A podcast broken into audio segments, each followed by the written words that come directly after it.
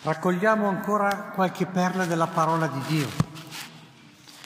È veramente splendido vedere come le profezie si sono realizzate, come le vedi rimbalzare, compiersi dall'Antico al Nuovo Testamento, ai Salmi, alla parola di Gesù, alla parola di San Paolo. Il messaggio di oggi è fondamentalmente questo: non temere, rallegrati e impegnati. Custodisci e coltiva la gioia, custodisci e coltiva la rettitudine delle condotte. E infatti guardate l'Antico Testamento, Sofonia che dice: non temere Sion, e poi non lasciarti cadere le braccia, non lasciarti andare, vedi? Non temere che parla al cuore, non lasciarsi cadere le braccia che parla al cuore ma anche alle mani, alle opere. E il motivo è la gioia della presenza di Gesù. Il Signore tuo Dio è in mezzo a te, gioirà per te. Guarda, cioè, Dio che è gioia ma vuole anche gioire per te, vuole rallegrarsi nel vedere il tuo cuore, nel vedere il tuo amore, nel vedere le tue opere. Bello. Eh?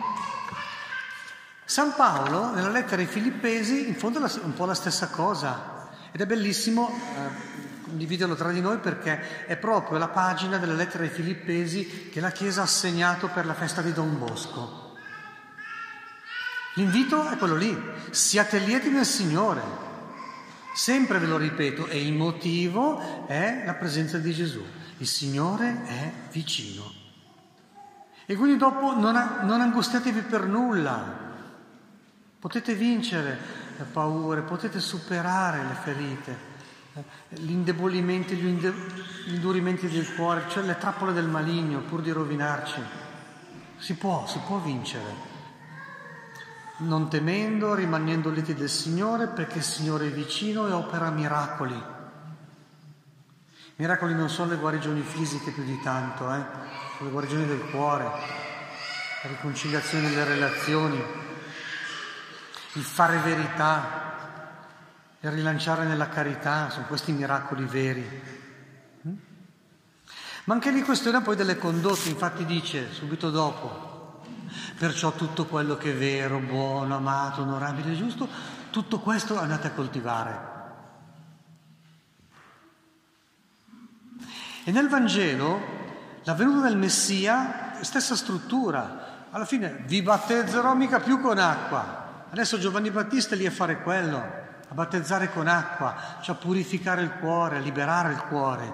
Però poi dice, l'ultimo dei profeti, precursore di Gesù, preparandoci per il Natale, guarda che, guardate che poi Gesù viene, viene nel Natale per tutti, viene nel Natale liturgico, eh? Perché Dio viene sempre, ma viene poi anche da noi a mettere a posto come re di giustizia e di pace, eh? E infatti eh, Giovanni Battista lo esprime così: vi battezzerà in Spirito Santo e fuoco, vi porterà proprio l'amore di Dio, i sentimenti di Gesù, il modo di agire e di reagire di Gesù. È bellissimo, la botta di Spirito Santo ti arriverà. Però vedi, quando loro gli chiedono: beh, beh, per prepararci cosa dobbiamo fare? Liberatevi dai disordini, mettete a posto le condotte, rettificate i sentieri tortuosi.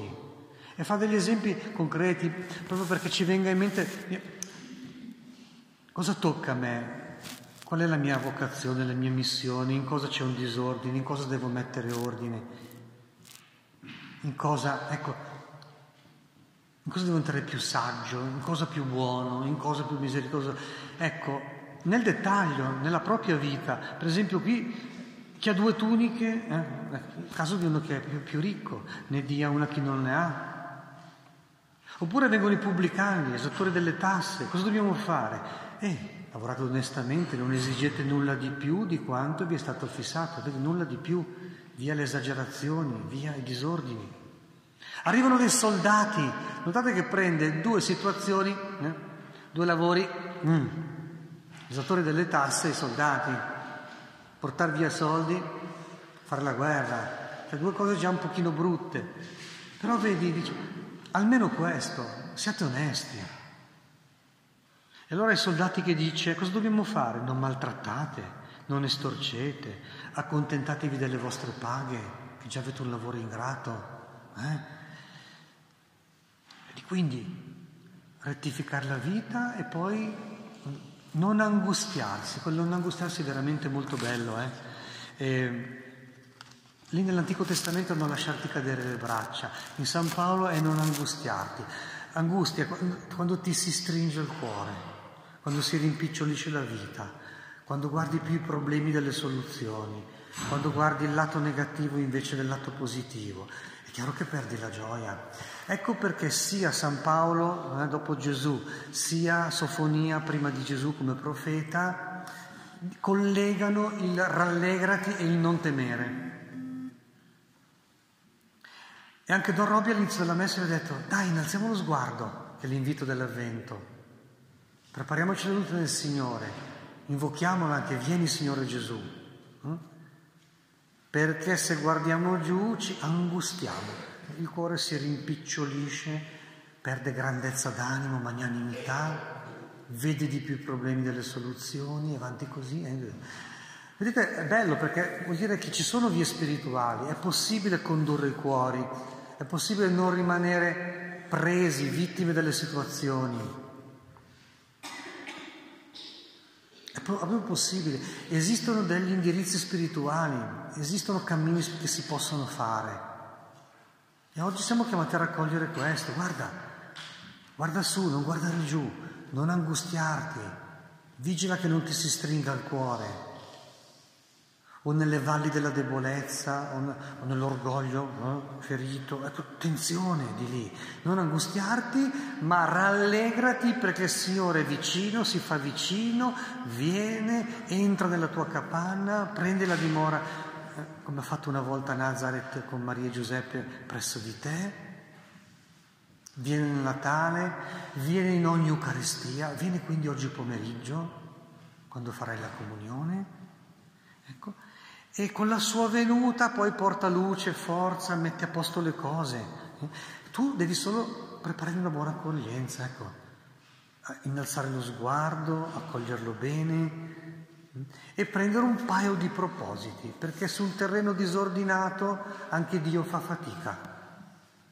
Invece se eh, smettiamo di angustiarci, cerchiamo di rallegrarci per la venuta del Signore, e rettifichiamo un pochino le condotte, gli stili di vita, le abitudini, quello di cui abbiamo bisogno, eccetera. Allora la venuta del Signore è certa, è sicura e riuscirà veramente a metterci a posto e anche a trasformarci, a farci andare di bene in meglio, a renderci molto fecondi, a farci portare a pienezza, a realizzazione piena la nostra vocazione e missione.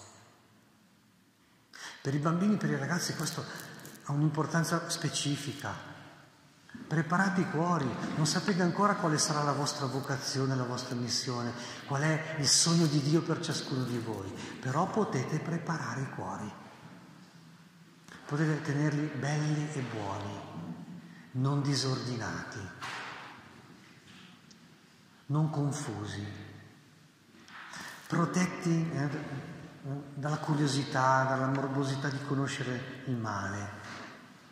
Non vogliate conoscere il male, cercate di conoscere il bene, di coltivarlo, in modo che i cuori rimangano ben disposti, come un terreno bello soleggiato dove appunto il sole può arrivare, dove non ci sono oscurità, zone chiuse, dove Dio non può entrare, dove il bene, dove il vero non possono entrare, dove, trova, dove Dio trova le porte chiuse. Eh?